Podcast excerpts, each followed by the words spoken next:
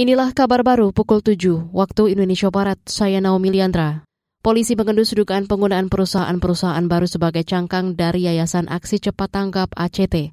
Hal itu diungkapkan Direktur Tindak Pidana Ekonomi Khusus Baris Krim Polri Wisnu Hermawan sebagaimana dikutip dari Antara.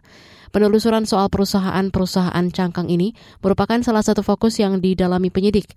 Lebih lanjut, Wisnu mengutip Peraturan Menteri Keuangan tahun 2016 yang menyebut perusahaan cangkang dapat memperoleh pengampunan pajak, sebab perusahaan ini didirikan semata-mata untuk menjalankan fungsi tertentu demi kepentingan pendirinya serta tidak melakukan kegiatan usaha aktif.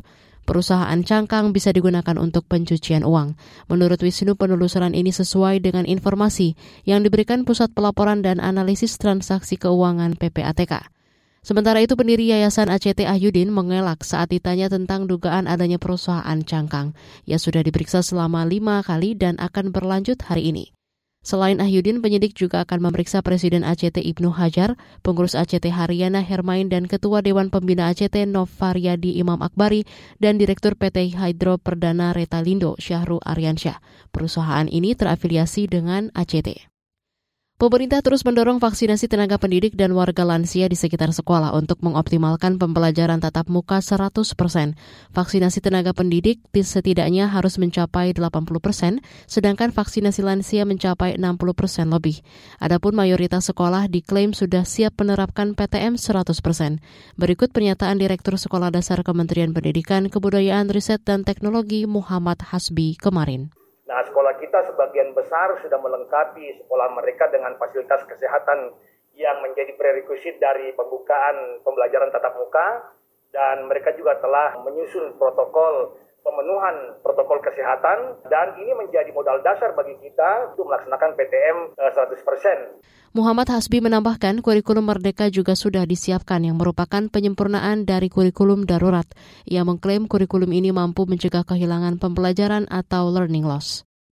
Presiden Joko Widodo berharap Sarinah bertransformasi menjadi ikon bangsa Indonesia. Renovasi gedung cagar budaya ini mestinya bukan hanya mempercantik fisik dan interiornya, tetapi juga tentang konsep Sarinah sebagai etalase produk UMKM.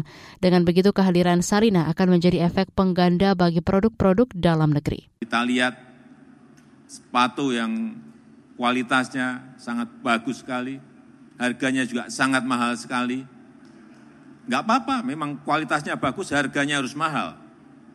Ada produk-produk tenun, ada produk-produk batik yang harganya juga mahal, ya memang harus mahal. Jangan dijual barang-barang dengan kurasi yang baik, hasil yang sangat bagus seperti itu dengan tangan dijual dengan harga murah. Itu tadi Presiden Jokowi saat meresmikan transformasi Sarina kemarin. Jokowi menuturkan sejak beroperasi kembali empat bulan lalu jumlah pengunjung Sarina sudah mencapai 5 juta orang. Demikian kabar baru KBR, saya Naomi Liandra undur diri.